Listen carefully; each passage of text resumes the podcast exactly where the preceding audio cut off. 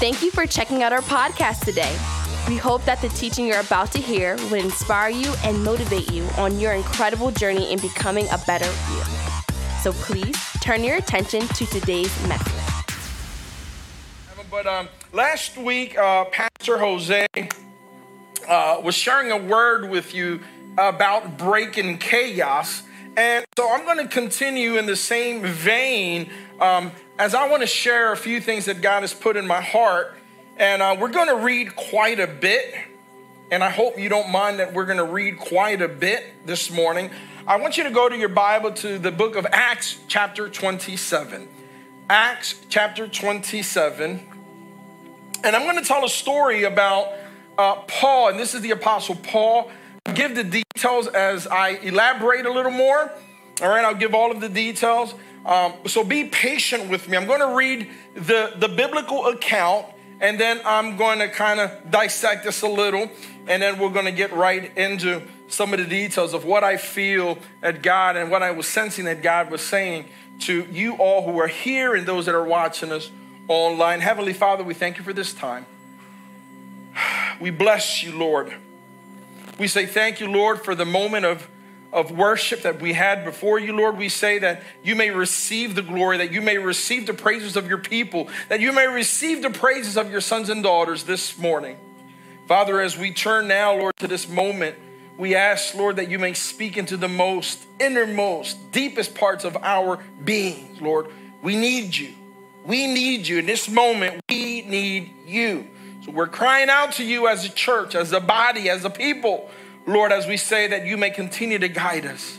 Father, speak to our need in Jesus' name. Amen, amen, and amen. Verse 13, and when light, when a light wind began blowing from the south, the sailors thought they could make it. So they pulled up anchor and sailed close to the shore of Crete. But the weather changed abruptly, and a wind of typhoon strength caught a northeaster, burst across the island, and blew us out to sea. The sailors couldn't turn the ship into the wind, so they gave up and they let it run before the gale.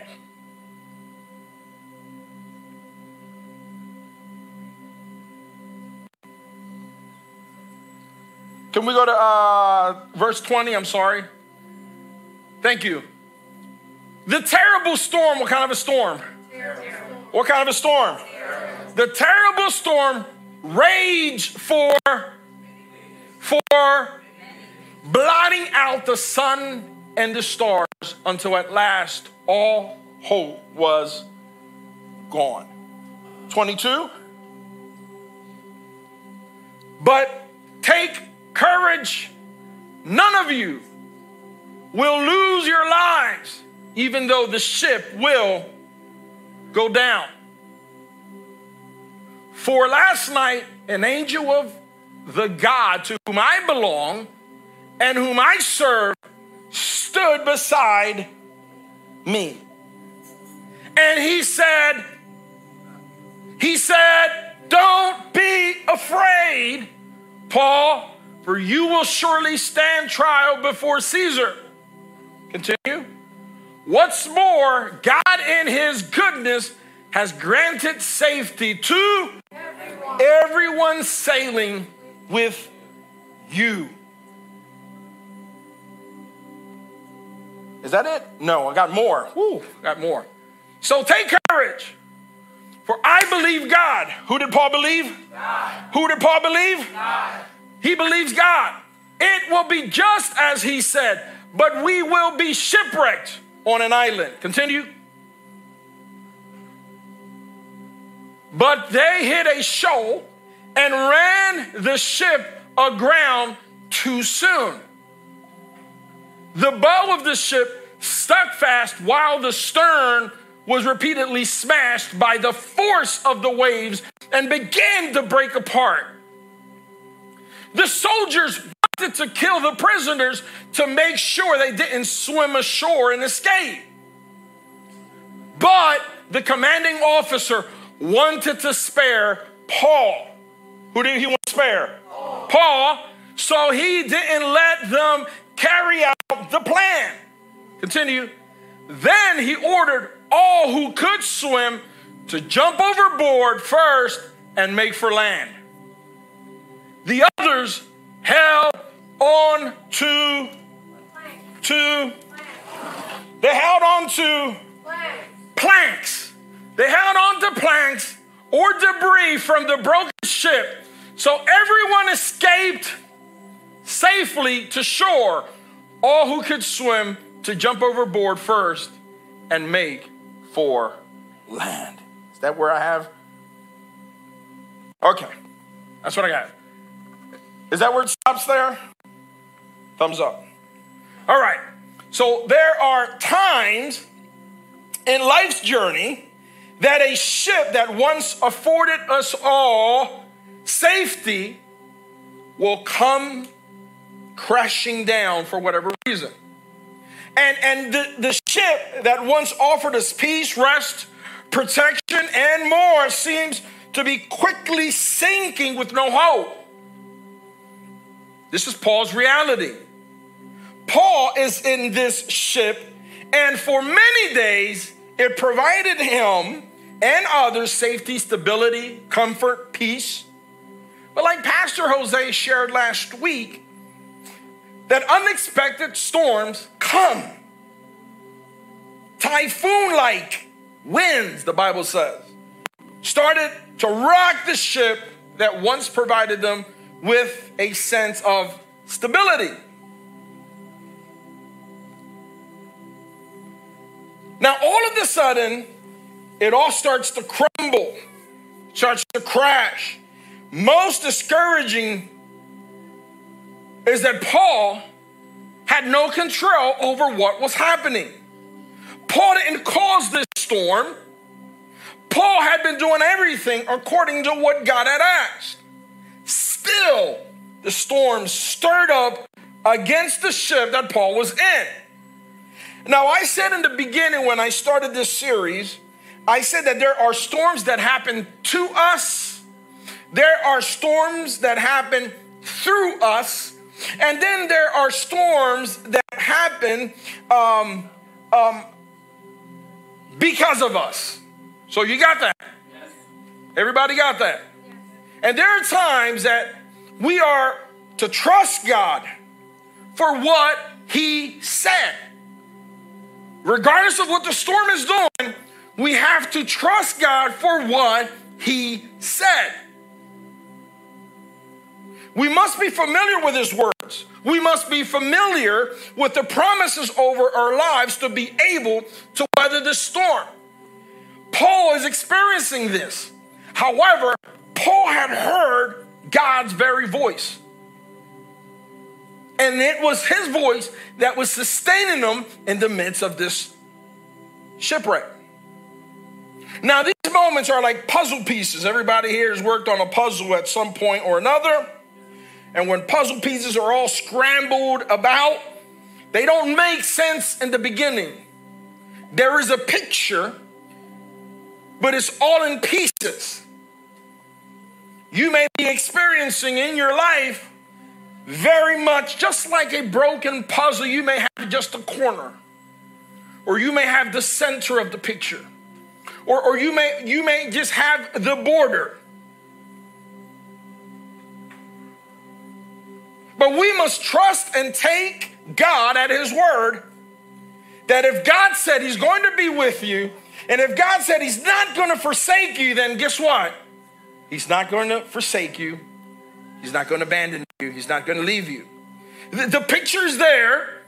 The pieces aren't connected yet, but they're going to come together. There's some of us here and some of us that are watching right now are experiencing this. There are tons of things that are coming at you, unprecedented, unsolicited. You didn't do it, not your doing. It's just coming your way. It's happening to you. It's happening all around you. This is Paul's reality. The ship is going down. Winds are striking the ship from the north, south, west, east. Waves are crashing in, and to make matters worse, think there's an, uh, a very important detail that I left out, and I did that intentional. He's in chains. Paul is in chains because Paul wasn't just a passenger, Paul was a prisoner.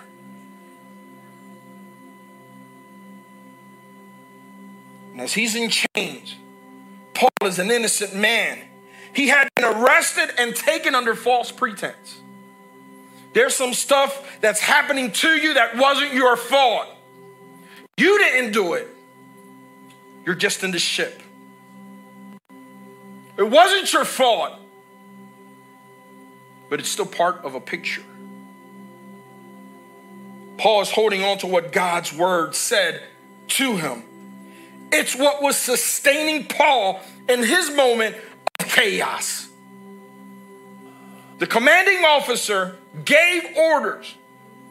All who could swim to jump overboard first and make for land, every man for himself. And verse 44 says, The others held onto, onto planks. And they held onto planks and other debris from the broken ship. Everyone escaped. What were they holding on to? Planks and. Can you imagine the sight, the moment, the experience?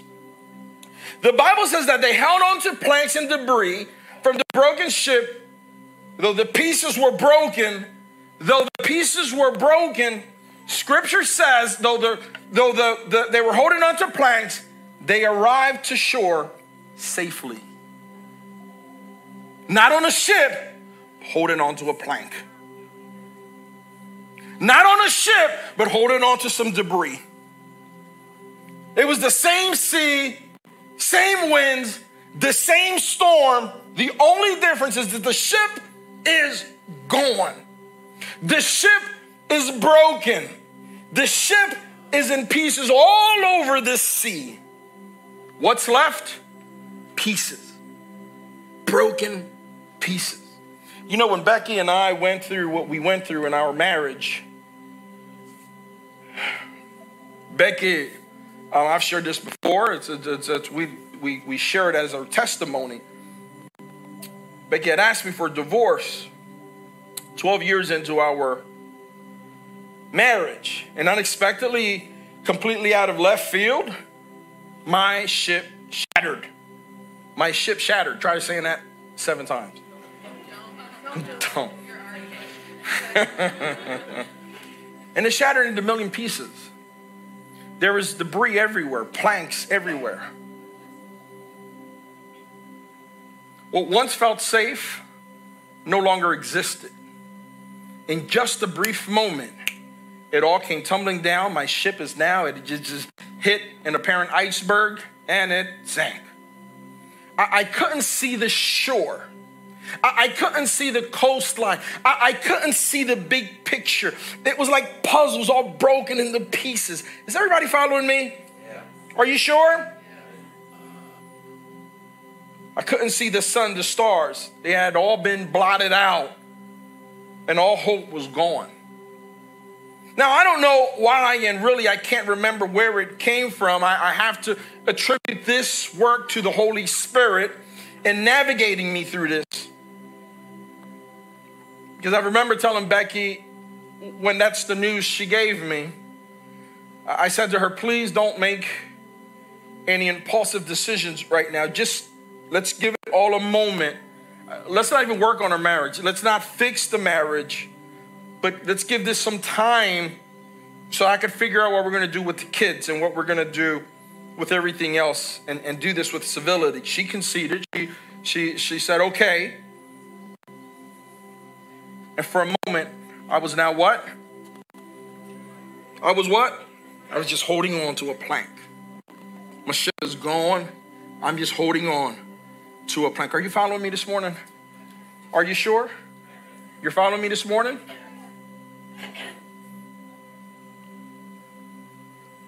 I, started to look ahead at the shore. I was looking for it.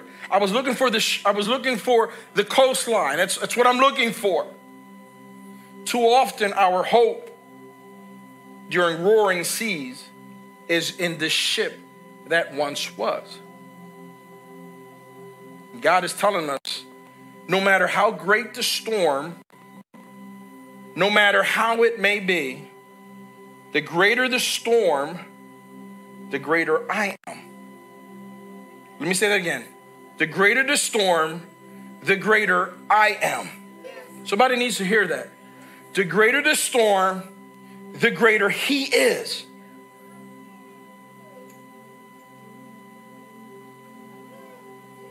Tell somebody next to you, hold on.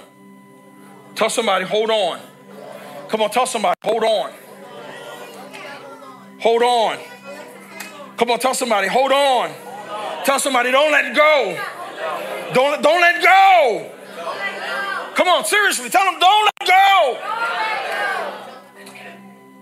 The, shore is just ahead. It's just ahead. Hold on. Don't let go. Trust God. God wants you to know that we can, we can trust what He said would happen. Acts 28, verses 1 and 2. Listen to this. The Bible says,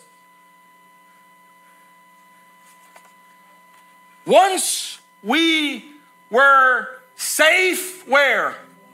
On shore, we learned that we were on the island of Malta.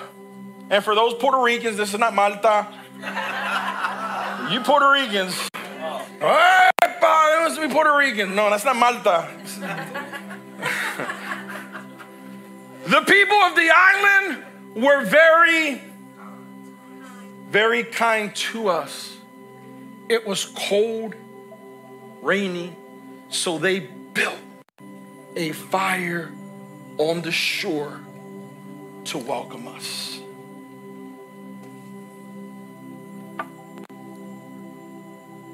Malta's a small island. It was roughly 18 miles long by 18 miles wide. It's about 60 miles away from Sicily, south of Sicily. And at that time in Malta, it was under siege by the Roman Empire. So the native, the natives there, they had their own language, they had their own culture, their own traditions, but they were a hospitable people. In fact, the name Malta in their native language means a place of refuge. Are you following that?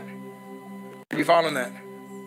After a harrowing journey, the storm led all 276 people that had been shipwrecked to a place of safety, a place called a place of refuge.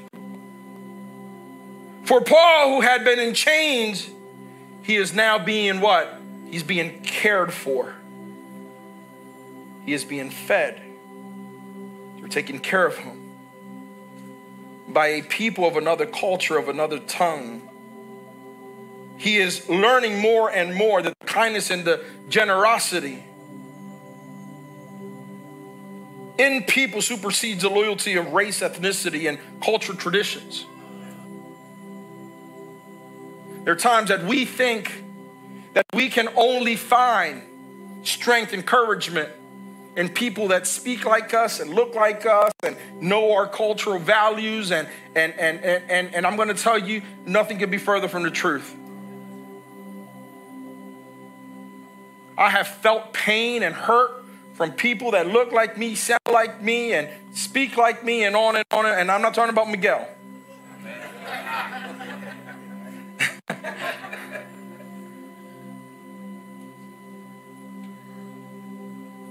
And I found refuge, healing, restoration, kindness, and generosity in people that look nothing or sound nothing like me. And that's the beauty of God's work. Is that He will take you along a journey, but He will always get you to a place of refuge. You may not understand it all, but your Heavenly Father wants you to rest. I want you to close your eyes right there where you are. Just close your eyes right there where you are. Your Heavenly Father wants you to rest from all of your toil, from all of the hardship that you're going through. Your, your Heavenly Father wants you to trust and to believe that the roaring sea may rip your ship to shreds and even throw you overboard, leaving you stranded with no direction. But if you hold on and don't let go to your faith, God will bring you supernaturally to a place called refuge, where you will find safety, restoration, and you're going to be cared for. You may open your eyes. You may have thought that safety and calm would be provided to you in the comfort of a dry ship.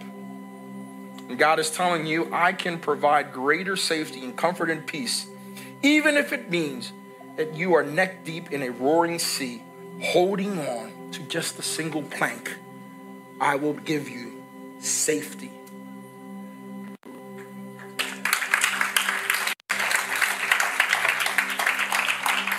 Pastor Jose read the scripture last week, and I found it very fitting as we start closing. Out of Isaiah 43. Out of Isaiah.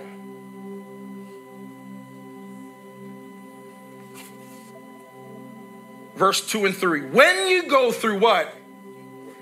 Deep waters, I will be with you. When you go through rivers of difficulty, you will not drown. When you walk through the fire of oppression, you will not be burned up. The flames will not consume you, for I am the Lord your God, the Holy One of Israel, your Savior. Listen, as, as I close, I want to read this. Oh, man, I want to read this story in 1952, Chadwick Florence, you could look her up, not now. Gonna re- uh, you young generation. Google.